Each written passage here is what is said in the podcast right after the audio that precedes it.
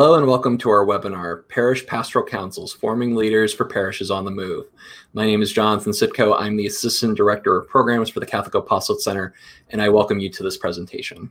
I am pleased to welcome our presenter for this webinar, Dr. Susan Timoney. Dr. Timoney is an Associate Professor of Practice in Pastoral Studies and the Associate Dean of Undergraduate Studies in the School of Theology and Religious Studies at the Catholic University of America. Before taking a full-time position on the faculty, Dr. Timoney served for 25 years in parish and diocesan ministry. She was the first woman appointed in a senior staff position as the Secretary for Pastoral Ministry and Social Concerns at the Archdiocese of Washington. Dr. Timoney lectures nationally and internationally on evangelization, pastoral leadership, and Christian spirituality.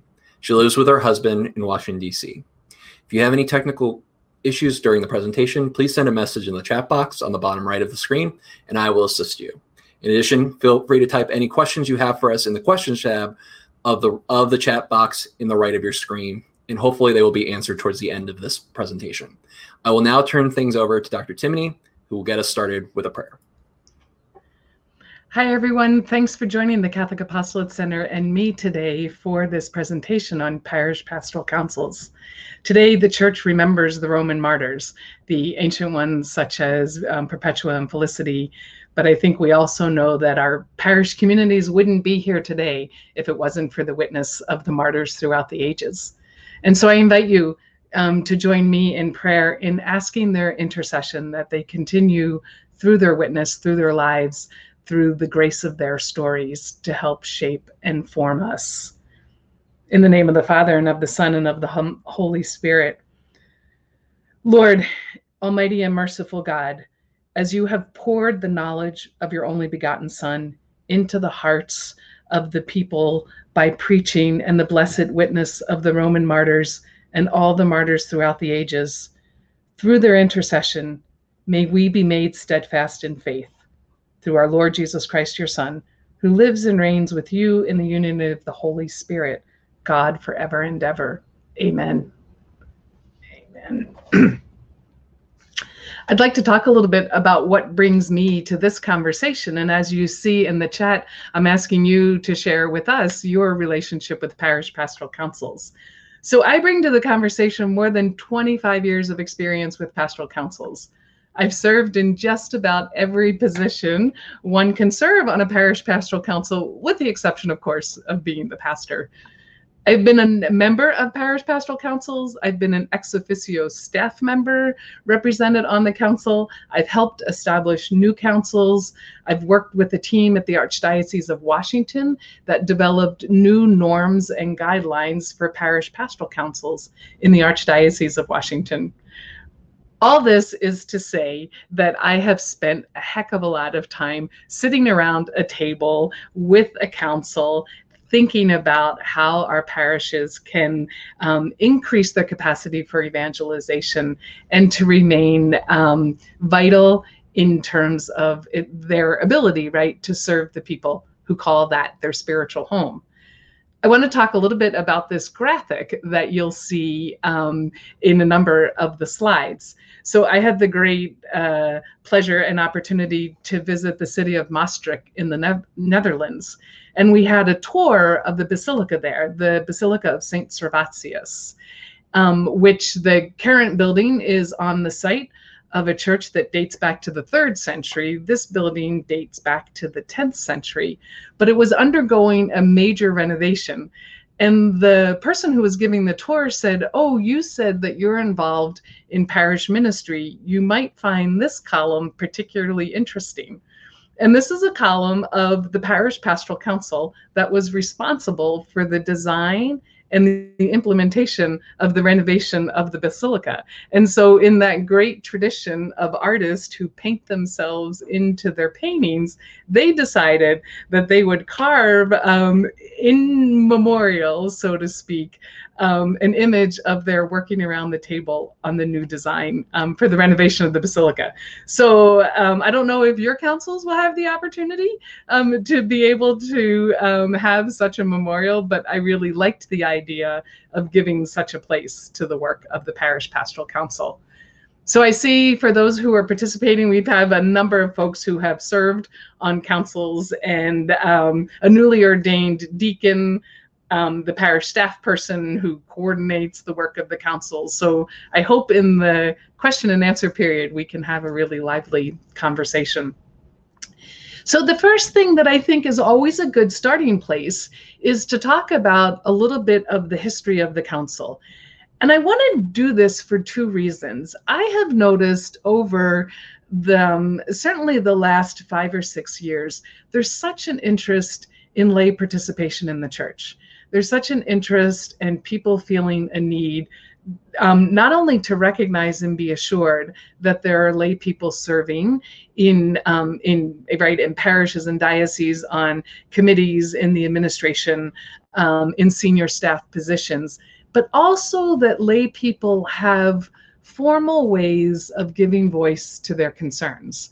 Um, we would use the language, right, of exercising their co responsibility. And so many times in those conversations, we never call attention to the fact that parish pastoral councils, parish finance councils, diocesan pastoral councils were in the minds of the um, the work that was done following the Second Vatican Council to be embedded in the structure of the church, to call lay people to the very kind of participation and influence that so many would like to have. So, at the Second Vatican Council, particularly around the discussion of the decree on the laity, the Council Fathers recognized in calling for the renewal of the of the apostolate of the laity, both in the world and to the church, they needed to think about well, what would what would a structure look like? Where is there that place to um, uh, to make sure that lay people have the opportunity to exercise this co-responsibility? And so, in in the decree on the laity, they talked about the establishment of councils within the church. Now, here we don't just mean diocesan pastoral councils or finance councils or parish pastoral councils, but rather uh, taking counsel in the broad understanding of groups of lay people exercising leadership. They write this councils at the diocesan and parish level to assist the church's apostolic work evangelization, charity, and social relations. So that's the way the Council Fathers and the Decree of the Laity in and about 1965 um, described this idea of creating these kinds of councils. They saw that it was an opportunity and a primary um, way in which they could foster collaboration between bishop, priest, and laity. And then with the revision of the Code of Canon Law in 1983, and this was under the leadership of St. John Paul II, two things were done that set the scene, I think, for what many of us experience in our parishes today. And that is first, the code mandates that there be a parish finance council. And then it recommends that the bishop establish not only a diocesan pastoral council, but also would foster and encourage the establishment of parish pastoral councils to foster pastoral activity. And I think here we see um, the codification in a way of the encouragement for these two structures that really represent um, the the, the councils that, that carry the weight of truly being an exercise in co-responsibility. In the case of a diocesan pastoral council of bishop and uh, lay members of the diocese. In the case of the parish pastoral council, right, the pastor and parishioners. So today we're going to focus um, primarily on the work of the parish pastoral council as I said, I, I think that there's a moment, there's a time really for the renewal in our understanding that the role and the potential that parish pastoral councils and diocesan pastoral councils can have in forming lay people for leadership and in nurturing this sense of a co responsibility of bishop, priest, and laity. I think that we have in the past underestimated the potential of parish pastoral councils, and I'd love for us um, to be able to um, to to experience the kind of renewal in um, in our understanding of pastoral councils that we have um, with many other uh, ministries within the church. So um, here I want to do this um, first by talking before we look at the structure of the council by reminding us that the structure of the council comes and reflects the very nature and mission of the church.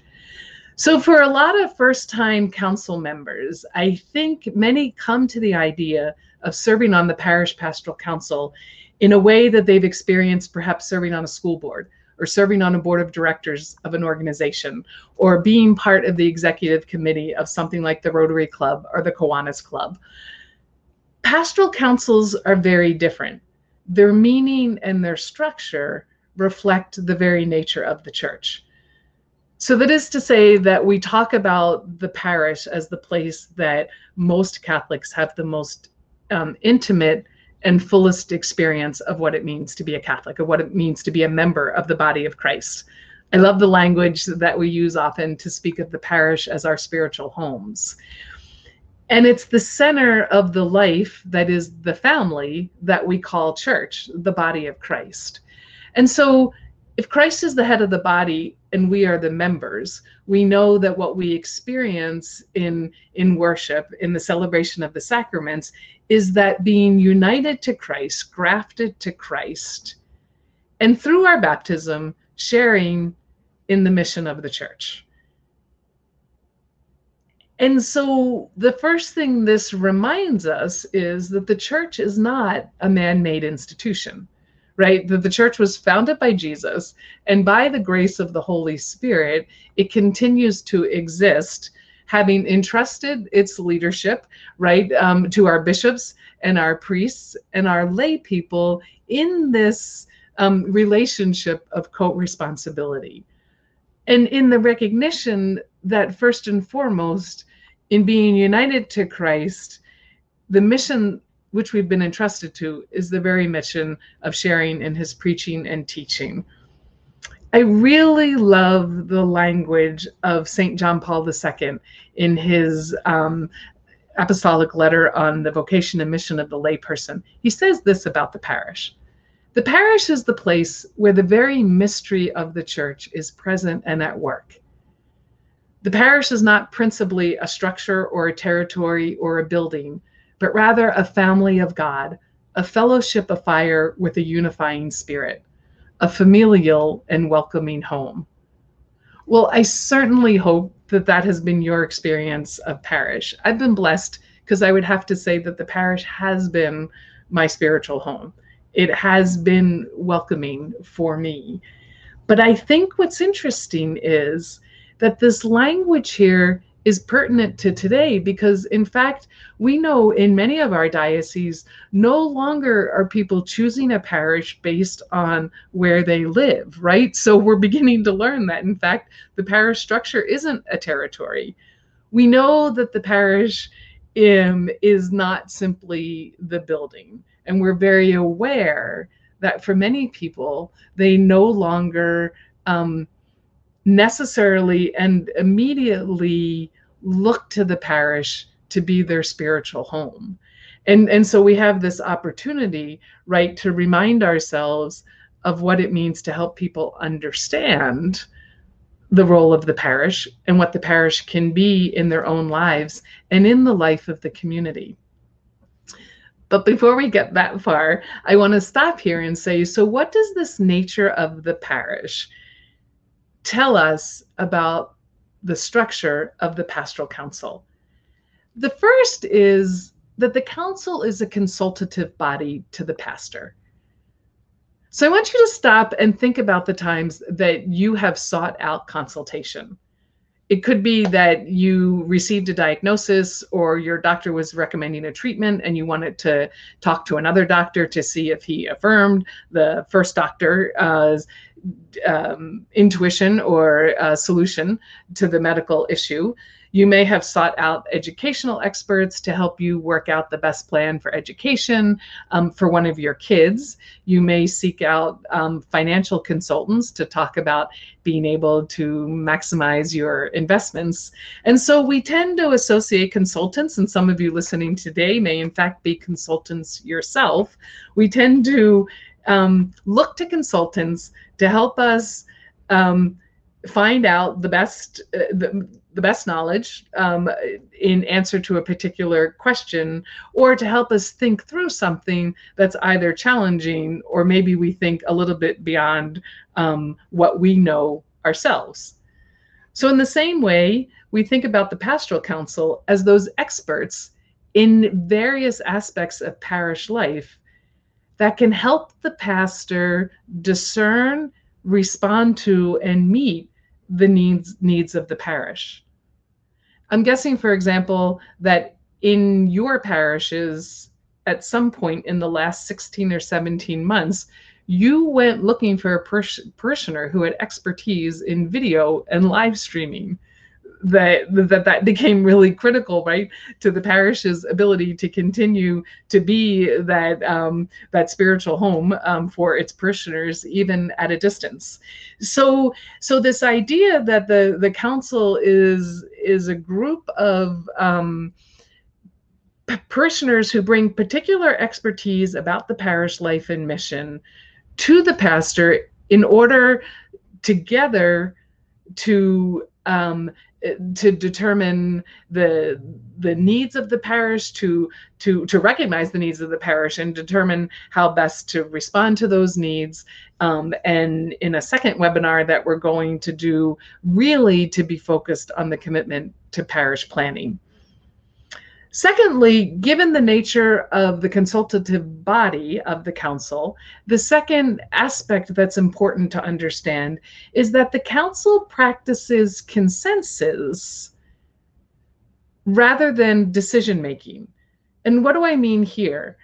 It, it's this idea that consensus is an expression of the communion that we experience as the body of Christ. And so here we're saying that we want to lead first and foremost with our spiritual identity when we think about the role of the council. And so that the consensus is the work we'll see of discernment and of prayer to say that this is what we think the Lord is asking us to do at this time in in in the face of this challenge or this part this point in our parish's history.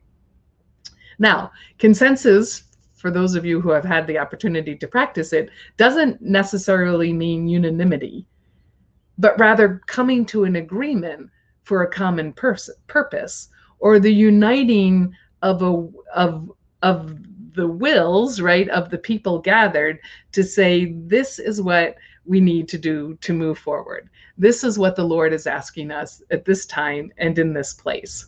It certainly doesn't mean there can't be differences of opinions. It certainly doesn't mean there can be robust discussion and for sure, at some point, perhaps disagreement. But the work, I believe, of coming to consensus is the work of recognizing that first and foremost, we're called to live and exist as a community in communion with Jesus, in communion with the church, in communion, right, with the priests and laity together. One of the most challenging opportunities I had to work with a pastoral council that really brought home to me the spiritual nature of this communion, a consensus toward communion, was when I was working at the Archdiocese of Washington, and the bishop asked me if I would um, work with a parish who was coming into full communion with the Catholic Church through what we call the Anglican Ordinariate. So, some of you may be familiar with this that Pope Benedict made an allowance for um, parishes and priests who were Episcopal or Anglican who desired to come into full communion with the Roman Catholic Church to do so as a community, as a parish community, and to be able to maintain some of the traditions in liturgy and in prayer of their Anglican identity. And so it's called the Anglican Ordinariate. And so we had a parish um, in the Archdiocese of Washington who, who was seeking this. And so I was asked to go out and to help their council um, understand the role of parish pastoral councils in the Roman Catholic tradition. So, as you can imagine, I was a little nervous, um, given that if you know anything from um, Protestant churches or even Episcopal churches, in many cases, the councils are the authoritative body um, within the parish, within the church. They hire and can fire the pastor. They set the priorities for the pastor. They um, they set the budget and and confirm um, the budget for the community. So they have a tremendous amount of authority in their traditions. So it was my job uh, to present the vision of the council and the norms and guidelines, in particular in the Archdiocese of Washington. And so I got to about this point in my presentation, and I said, I want to stop and see if there's any questions.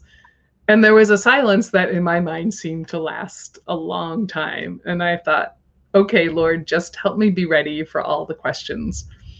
So the first man to speak leaned back in his chair and he said, I think what you're saying to me is that as a council in the Roman Catholic tradition will have less authority but more responsibility. I thought there could not have been a more perfect um, summary of what it is um, that we understand about this this idea of always having this experience of communion at the heart of not only the work of the council, but the work of the parish. And so, how we do that in the Christian tradition is that we structure the meetings around the practice of prayer and of discernment and of discussion. So, again, um, not so much uh, coming necessarily to uh, decisions but rather, first and foremost, starting in prayer, bringing the Lord into the conversation, because of course it's the Lord who's going to lead and guide the parish. And then bringing what is on the agenda to the table in a way that people can enter into a period of discussion to understand the the parameters um, of the question or of the event that's being planned or the direction that the parish wants to move, to look at it from as many varying perspectives as there are around the table, and to say what is best for the parish and what is best um, for the people who we serve. And, and so the work of the council really ought to focus and ought to move around these three pieces of prayer, of discernment, and of discussion. I've written a manual um, to help pastoral councils do this because I think this is the piece that oftentimes gets lost in the absolute um, amount of work that councils are sometimes asked to undertake and the needs of, of the parish for things to be decided for programs to be created right that um, that we can feel the pressure of of needing to get things done. And i'm sure many of you have sat at a meeting where someone and i believe I've been guilty of this myself, says, Whew, our agenda is really long tonight, so we're just going to say a quick prayer. I think that's exactly the wrong place to start. The, there's a great saying that um, if if you're too busy to pray, then you need to spend more time in prayer, not less time in prayer.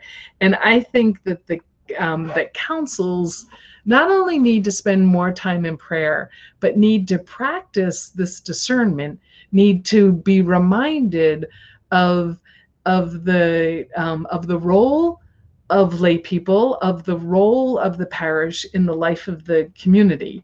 And and so i set out to to create a series of reflections that include prayer that include some questions that help the parish take those questions apply it to their uh, what's facing them, what you know, what's on the content of the agenda um, for the meeting, but to be able to enter into it in a in a method of prayer um, through prayer and and through discernment. I I think that this is what then enables the practice of consensus what do we mean by discernment? It might be good to say something there quickly. Discernment, of course, is an, authentically Christian practice. It's the idea of taking prayer and reflection in order to be able to come to understand what the Lord is asking of the parish in this situation. It helps us to recognize that our guidance begins in Scripture, in the tradition of the church, and it reminds us to be able to sit back at times and say, what's essential here? So that we understand where the, the right priorities lay and how we can begin to address those priorities. I think um, organizing the agenda, allowing time for um, prayer and discernment as we move toward consensus, also reminds us and keeps that which is most important about parish life front and center. And that is it it ought to be an experience of community and communion for our parishioners. And it ought to be the place they call their spiritual home. Coming to consensus and practicing prayer and discernment certainly takes more time than than maybe more typical ways that we might move through the agenda at a meeting. I think often another responsibility that council members have is to take the discernment process and to go out and talk to other parishioners, to give it time um, to to see it uh, through the eyes right of parishioners to give to give some time for council members to sit with it maybe between one meeting and the next meeting to see what um, what seems to become more clear? Are there other questions that need to be addressed? And so I, I think that the other piece is that not all the work is necessarily done at the table at a particular meeting, but continues to be done in the in between times in order to engage as much of the parish as possible. On the screen there, you'll see um, a nice summary. So when what is then the work of the council toward uh, discernment and discussion and consensus? And I would say this in the most general terms, which then allows it to be applied more specifically to um, particular situations. It's this that through reflection, through prayer, through planning, through motivation and support, the parish pastoral council serves the pastor by helping to identify and encourage those ministries or services that are needed for the overall good of the parish. What I like there, it really puts front and center this commitment to reflection, to prayer, to planning, to motivation, and to support. We're going to talk a, a lot more about planning in an upcoming webinar, but I do also want to spend some more time digging a little deeper. Um, so if that's the kind of work and reflection we want the council to do, what other pieces make for a um, a, a well-functioning council. And so here we're going to take a little uh, a look at uh, some best practices from my own experience. I'm hoping that you can add some in the chat if you've got um, some other ones that you don't uh, hear me say, but that have worked for you. Um, the first is thinking about who are the members of the council obviously the primary consideration ought to be right parishioners who are active in the worship life and the life of the parish. Parishioners who are knowledgeable about parish life and knowledgeable about the faith. Parishioners who have knowledge and experience of at least one ministry or maybe a couple of ministries in in the parish. And then i would say there's a second category parishioners who have knowledge and skills related to the particular issues the parish is facing. We know one of the great gifts of lay people is we come with professional skills we come with skills that we've developed um, that that aren't necessarily directly related to the exercise of ministry or to parish programs perhaps but are something that the parish may need. I think of folks who are involved right in design and um, building if if the parish is undertaking a building project or a renovation kind of project i think of the increasing importance of technology the increasing importance of the digital space and so parishioners who come with experience in that area i think of um, larger parishes who may have large um, numbers of staff people who serve perhaps a school and um, and uh, daycare center and ministries and so people who come with um, human resource experience. And so so there i think the the ability of the council to take some time to say moving forward what are the gifts? What are the expertise that we might need on this consultative body? And do the members that uh, we're inviting to consider joining the council um, bring exactly the skills that we need. I think having said that, it's also important to have longtime parishioners and it's also important to have new parishioners, right? You like to get that perspective of um, people who know the way it's always been done and people who um, may see something different in a new way that it can be done. I think the easiest way to talk about what's the best profile of a parish council that the council ought to reflect the face of the parish. That is to say, the council ought to reflect the people that we see in the pews on Sunday, in terms of age, in terms of culture, in terms of length of time they've been parishioners, um, in terms of uh, certainly being being active in the parish in a way in which we would say that the parish um, is a commitment to which they're serious. Now, it doesn't mean, right, they need to be involved in five ministries. It may be that they've worked in one area for a long time, but they bring tremendous expertise in, in that one area. Also, the parish ought to include representations of the staff. Um, other organizations in the parish, if there's a school or a senior uh, citizen residence or a service organization or a religious community, anybody who really is at the heart of parish life ought to be represented on the council. We say that the best practice is that a council range in size from six to 15 members, um, six being about the right size for smaller parishes, 15 being the number for large parishes in the sense that any of you who have ever been involved in small groups, right, know that if you get more than 15 people around a table and you're hoping to have a robust discussion in which everyone has a chance to to share and to offer their perspective, when you have more than 15 people, that just becomes really tough to do in a fruitful way. And so I have found even for some of our largest parishes, 15 tends to be about the right number. Drawing from this idea that we're members of the body of Christ and we form this consultative body, I also think that there's something to be said for appointing members to a parish council rather than hosting a parish election. Now, nothing in canon law says that you have to do one um, or the other. And certainly there's been a long tradition in many parishes of electing members to the parish pastoral council. I think appointment matches the consultative dimension of the body rather than elections.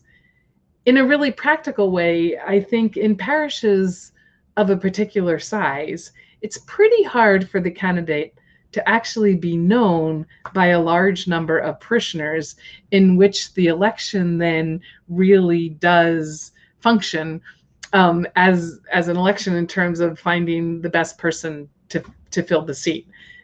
I think what I'm, I'm trying to say is often um, if you have four or five people running for election, the likelihood that a majority of the parishioners know those four or five people well enough to make a decision isn't necessarily the case.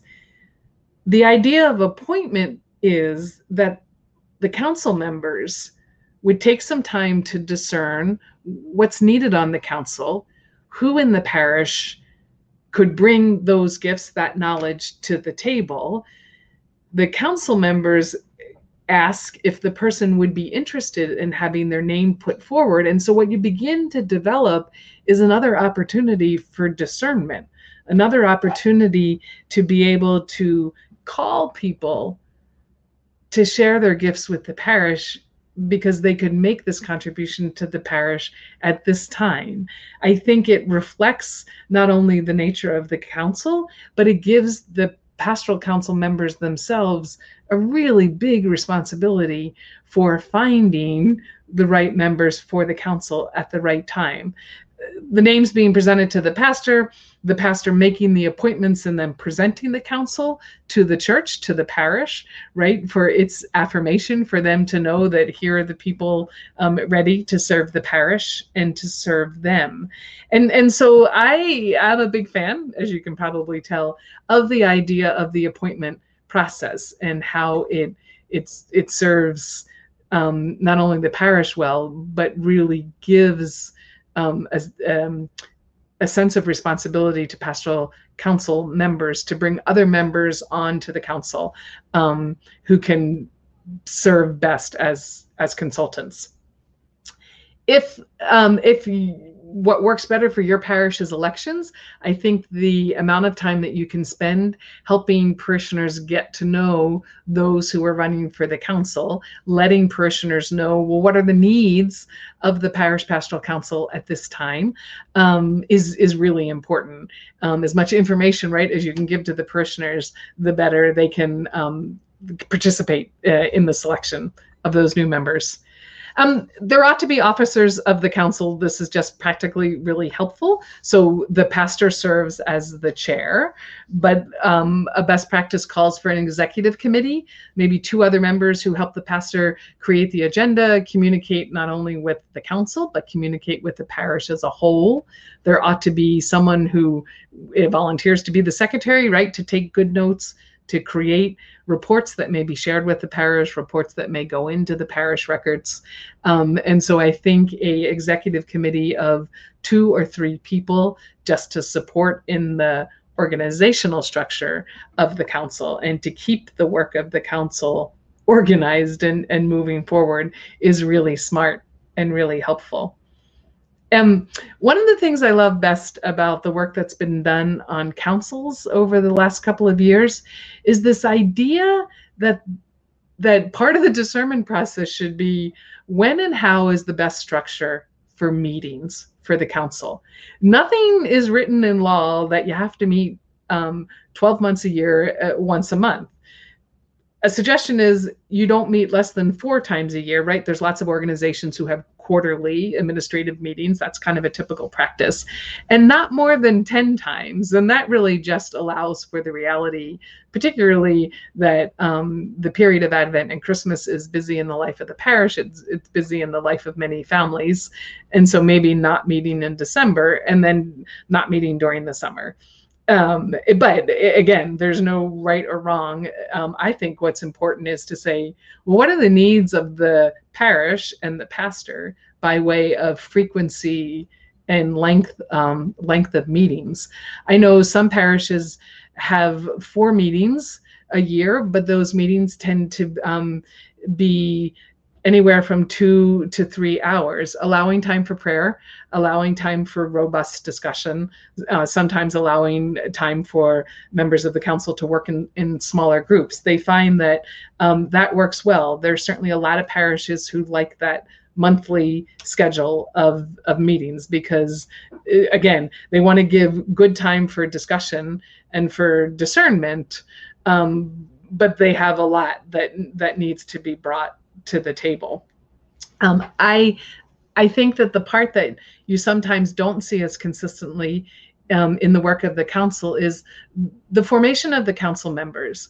I think that council members can really serve as leaders in the community, but also as a witness to other members of the community of what it means to be full and active participants um, in in the life of the parish.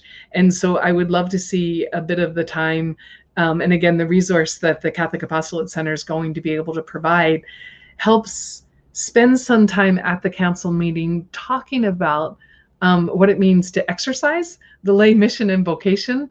I, I think, again, as we live in a time where people are calling for some sense of renewal of the exercise of the co responsibility of bishop, priest, and laity, of a call for transparency in the way that um, decisions are made in, in the life of the local church and the universal church, of the call and the desire for greater involvement by lay people in the life of the church. And I think our our parish pastoral council and our diocesan pastoral councils can really be the bodies that help people understand what we mean by that and and how lay people can be full and active participants um, in first and foremost right in in being witnesses um, to what it means to be a follower of jesus. And secondly um, to the vitality of our parish communities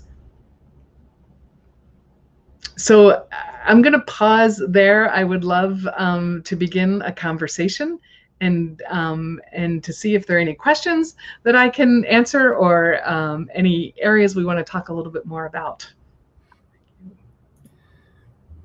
Thank you, Dr. Timoney, for your for your presentation. As Dr. Timoney just mentioned, we're going to move for about 15 minutes or 20 minutes, hopefully, um, with uh, question and answer.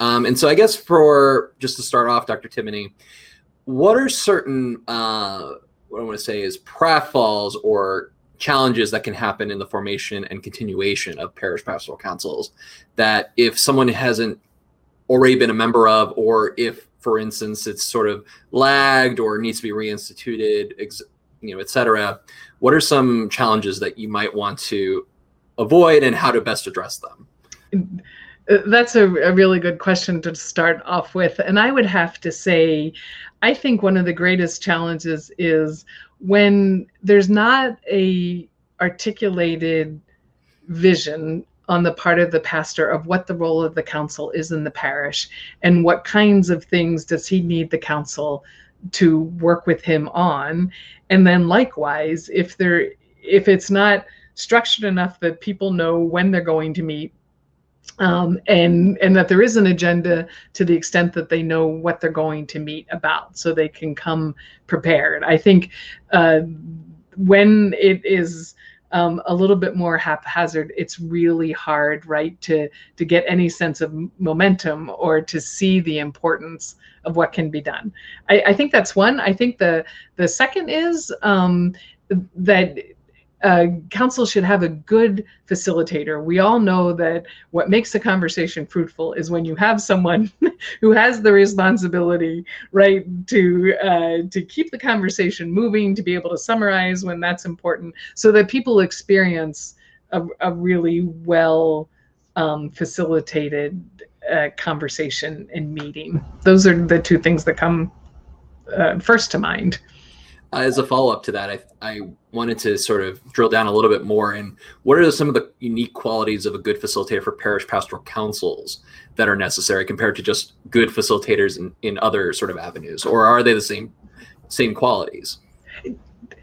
I would say in some cases it's probably the same skills, but first and foremost, um, making sure there's that time for prayer, and and the prayer has been planned, and and that people recognize that prayer isn't wasting time in getting to the agenda, but is going to inform the way um, that we think about the agenda. I think also to remind people sometimes that in the work of coming to consensus, we're not looking to see necessarily where the majority of people are at. That what you're really trying to do is to draw out the different perspectives to become more clear on on what it is that the council is is focused on.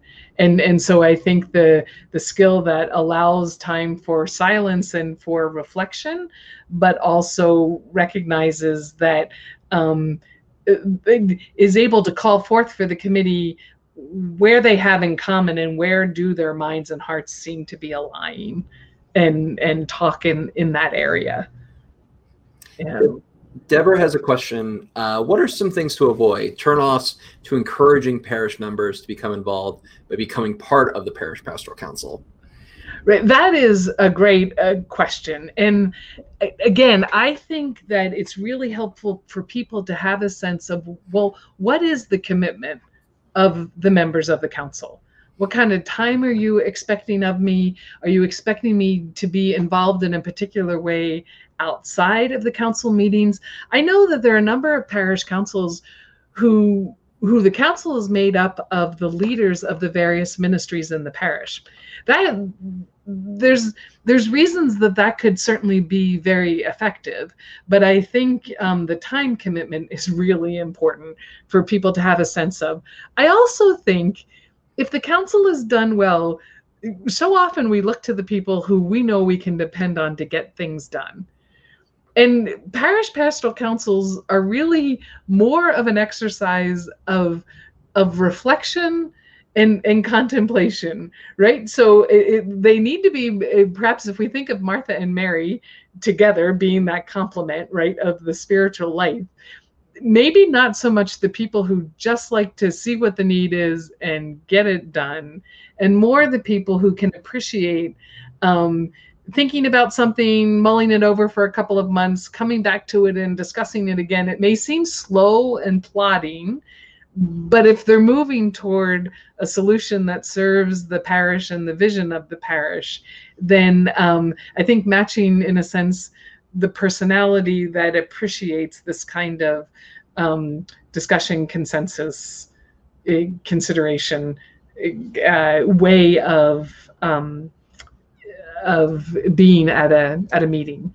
Um, I would say the mm-hmm. other uh, piece that's really important and can sometimes be a turnoff if the meetings are contentious if um, if the pastor and perhaps the executive council aren't exercising their leadership in um, in in recognizing um, how best to communicate what the pastor has decided that that can become really difficult again people just don't know where their place is and and what's expected of them um, and then finally i would just say a council that that um, that doesn't meet regularly, that doesn't have a responsibility to report back to the parish uh, what they're doing, again, doesn't seem to have a place actually in the day to day life of, of the parish. So, sort of on that same same line, Liz had a question of how do you how would you respond to those that say that the parish pastoral council is a governing body? Um, are they tasked with governance, or is that the sole responsibility of the pastor? and I and I know that's a, a, question that a lot of people have about sort of like the purpose of parish pastoral councils in terms of their function and in terms of their their role. But you've talked a bit about this, so I would welcome your sort of follow up to that piece. yeah, I think it. I mean, one could say in in a simple statement, they're not a governing body. Governance, in the way that we think about the exercise of authority or the ability to make decisions or to promulgate uh, policy, right? Um, that in fact is is the work of the bishop and the pastor in support of um, the bishop's vision for the diocese. So I think it's where being able to use the language of, of consultative body when we talk about the pastoral councils is really helpful because this is something uh, unusual and related to who we are as a faith community than is more typical in um, in, in the United States and in a country which has a tremendous commitment to an activity, right, for organizations um, who who uh, offer governance in in the life of the community. So um, I I think that um, that, that that's not the nature of of the church, and and I also think it doesn't mean though then that people don't have a voice and and so I, I, again when we think about the way that we use consultation. Consultation carries with it um, the the the possibility of being impactful. But it is very true that we get into trouble i think when we want to begin to shape the council in a way that doesn't reflect the nature of the church. And certainly because we also um, live in a church where pastors are, in fact, transferred and move from time to time, the more consistent the council can be from one pastor to the other, the, the more place it has in the life of the community, I think. Uh, that goes to sort of a sort of a follow-up question. Uh, how is the best way to encourage new members in a parish pastoral council for recruitment? Specifically, how do you identify quote unquote those new people that would provide fresh air into the reflection of the community? Yeah, that's that's a great question because so often um, we we gravitate toward the people we know in in the parish and we may see an unfamiliar face. And so i think it begins by taking some time right at mass by using the parish bulletin by um, maybe talking at committee meetings that we're entering into this period of inviting new people to the council.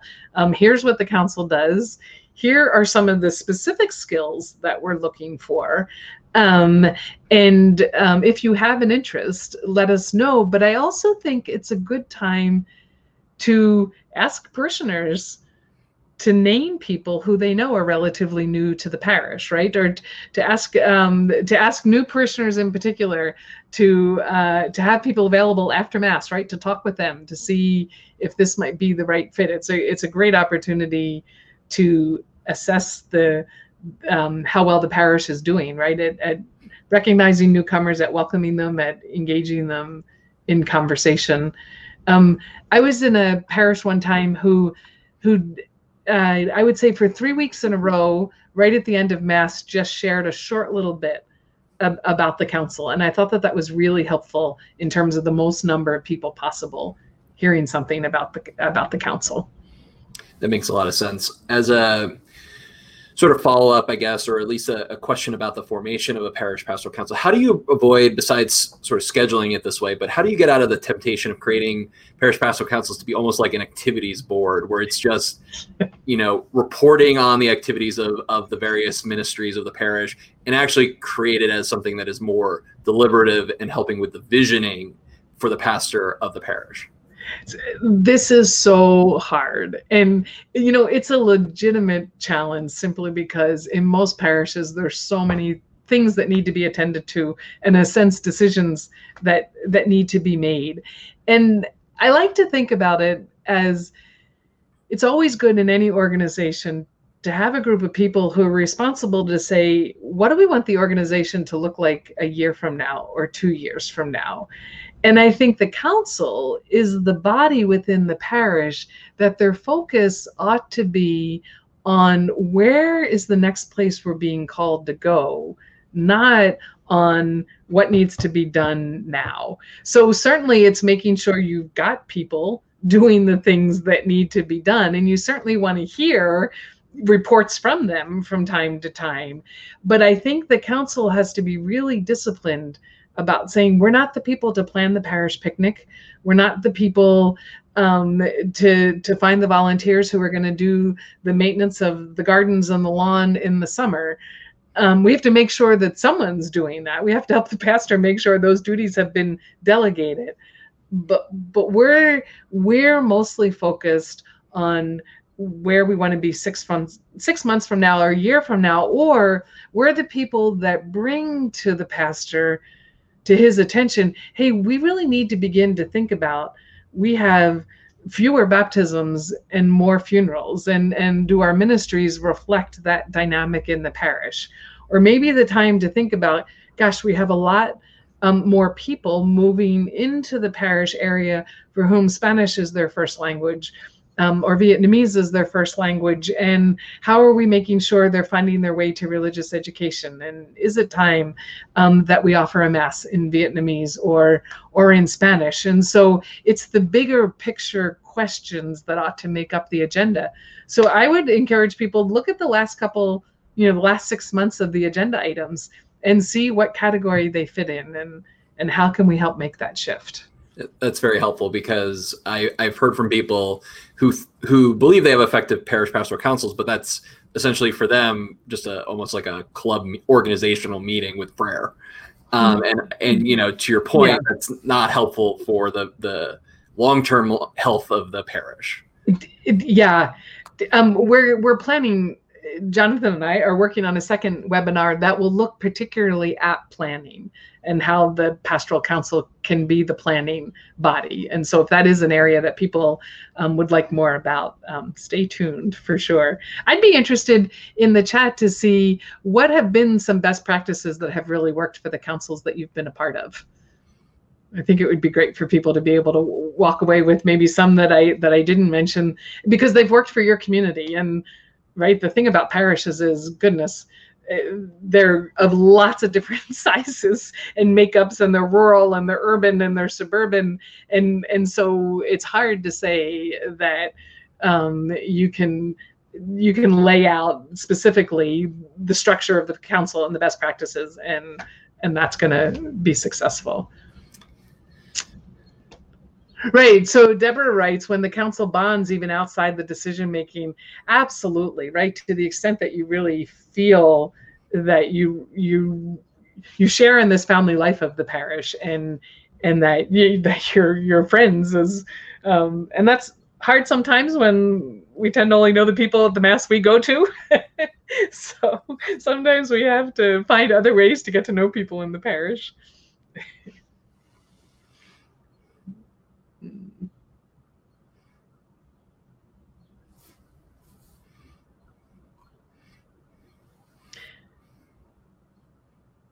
Well, I think as people are, a couple of people are typing, uh, this might be a good time to plug uh, Dr. Timoney your your book. Would you like to speak a little bit about this and and this whole process that you've been working on related to parish pastoral councils? So yeah, I'm happy to say that for me, I really became concerned in the work that I was doing with councils that the the time not spent in prayer and the time not helping people understand the place of discernment rather than decision making in the life of the community really was not enabling councils to be as fruitful as I think they can be. And so I just and I know from my own experience that it's so hard to plan prayer and and to find the right questions that help people reflect at the beginning of the meeting when they've you know maybe had a bad commute and they were rushing to get something to eat before they came to the parish and they're not really settled. And so i developed a, a 10 part manual that took 10 themes that i think are related both to the lay mission and vocation and to the mission of the parish. And i created a, a short prayer service. So the, these are designed to be somewhere between 10 and 20 minutes so to begin in prayer, but then I have a section that are questions that the pastor could reflect on in terms of what he would like to talk to the council about, and then questions for the council members to reflect on in terms of their responsibility as council members, their responsibility as lay men and women. And so it's designed to be, to put in hand um, an outline of what a 20 minute prayer slash discernment experience could be that would then lead you in to the specific things on the agenda for your pastoral council and i, I take it from the um, from the tradition of the church a little bit on the history of councils on the history of parishes um, and and so it's a variety. It's also a way to see the resources that help that have helped shaped and understand the the mission of the parish, the call to the renewal in evangelization.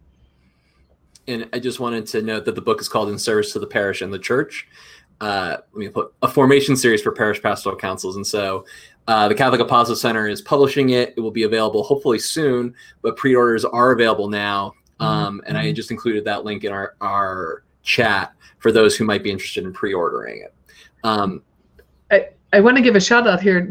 We have a lot of Debbie's and Deborah's in in the session today. Um, both the the building of the relationships is not something that I gave much focus to in this presentation, and and I think that that's really critical. And so both Deborah and Debbie talking too about then um, using spiritual direction, using retreats, right, using the the breadth of the experience we have to form people um, and making those available to the council is a great idea. Dr. Timoney, do you have any uh, last thoughts or uh, ideas before we start to close? I guess I would like to say that those of you who were on the call um, today, and and certainly part of my interest is, I feel like the time is really ripe in the life of our communities to um, to recall for people the presence of the pastoral council, but really to make the pastoral council a um, a force for the renewal that um, so many lay people in the church desire, but also for the primary avenue that they have to be able to feel like their voice is being heard and that they really are fully and actively participating. It needs to begin in our parishes because that's the place that people have the most experience of the church. But then that would inform the work that diocesan pastoral councils can do. And I think it would lead so much toward um, Catholic laymen and women really feeling like they are co responsible um, protagonists for the mission of the church. Thank you for that. And I think that's an excellent note to end on. So I want to thank uh, Dr. Timoney for presenting and thank you to everyone who tuned in and joined us today. We'll have a recording of this webinar uploaded to our YouTube channel in the next week. So keep an eye out there and on our website, catholicapostolatecenter.org for the link. Um, you're welcome to share it with anyone you'd like. As always, all of our content is free to share. If you haven't yet found us on social media, please like or follow us on Facebook, Twitter, and Instagram in the hope that we'll continue to reach more people with spreading the message of the gospel. As Dr. Timoney mentioned, this is the introduction to our new publication by her in service to the parish and the church, a formation series for parish pastoral councils, which is available for pre order today. There will be additional resources as well on the topic of parish pastoral councils that will be provided over the next few months. So follow us on social media and our newsletter to be most up to date on our new materials. Uh, this is actually the first in a two part series on parish pastoral councils. We'll have a second one available somewhere in August or September. So please follow us on social media or our newsletter to get the most up to date information and to be able to register and share this for our next webinar. And in the words of St. Vincent Pallotti, may the charity of Christ urge you on. Thank you and God bless. Amen. Take care, everyone.